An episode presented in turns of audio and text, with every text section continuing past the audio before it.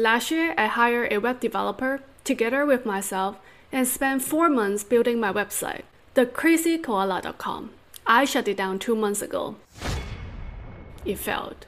In the first half of the video, I'm going to talk about what I've learned from my personal failure so that you can avoid going down the same path as me. I don't want to just talk about failure and you have nothing to walk away with. So in the second half of the video, I'm going to highlight some of the actionable items for you and me to take to succeed together in the future.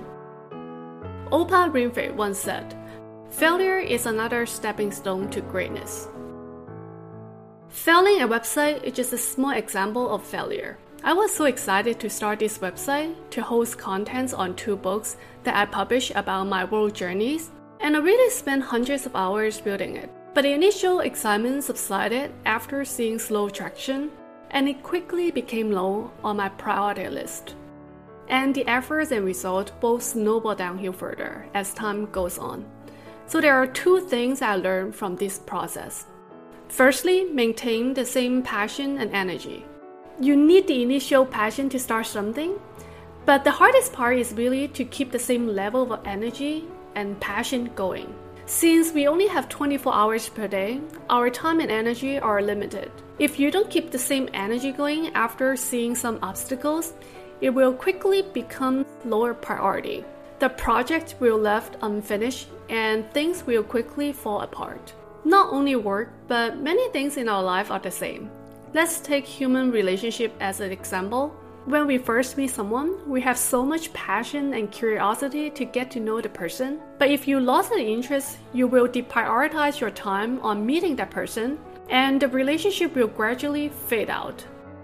Myself is an example. Once I lost the initial interest and I got other work picking up, I deprioritized the website to eventually shutting down. Though I failed, I still hope you show some support, give this video a thumb up and subscribe to my channel. Secondly, develop stamina and dedication to complete it until the end. Giving up is the only sure way to fail. Gina Showalter Anything, no matter what you do, if you want to make it work, it's an ongoing effort like a marathon instead of a sprint. I ran a few marathon races in the past few years. What I learned from running a marathon is that after a certain point, it just felt like not a physical challenge anymore. Even the most athletic person would feel tired after running a few miles. So, what really keeps the runner going is the mind. In the end, a marathon is just a mental challenge. It's the stamina that makes you keep going and eventually reach the finish line. It also reminds me of how startups can succeed and how I advised successful startups. Many startup founders start with a lot of passion as if they have Red Bull injected into their bodies.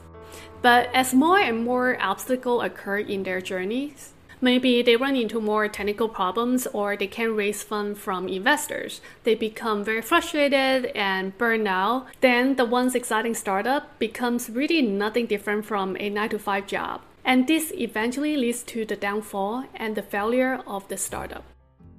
Our greatest glory is not in never failing, but in raising every time we fail. Confucius. All of us have failures in our life, big or small. So, what are some of the actionable items that we can take to produce a more meaningful result next time? Well, firstly, it requires confidence and faith. Do you believe you can make it work? Would you do whatever it takes to make it work if you face any obstacle? A lot of people lack faith and have doubts about themselves and the idea.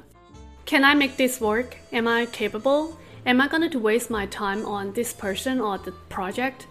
People who want to make it work would do whatever it takes to make it work without doubting themselves or the ideas. Secondly, is to focus. Many things, in order to achieve a meaningful result, it requires tremendous amount of attention and dedication. So we should focus our time and energy on just a few things that are important to our life and stop doing things that are not worth our attention really to reprioritize our energy and efforts. Another way to do this is to practice minimalism. Because the essence of minimalism is all about the attitude of directing our energy towards just a few most important things in our life.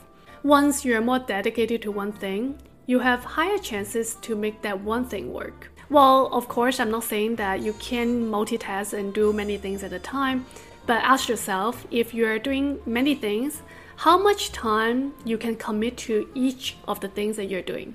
The third actionable item is to acknowledge our failures and reflect on them. Samuel Beckett said, Try again, fail again, fail better.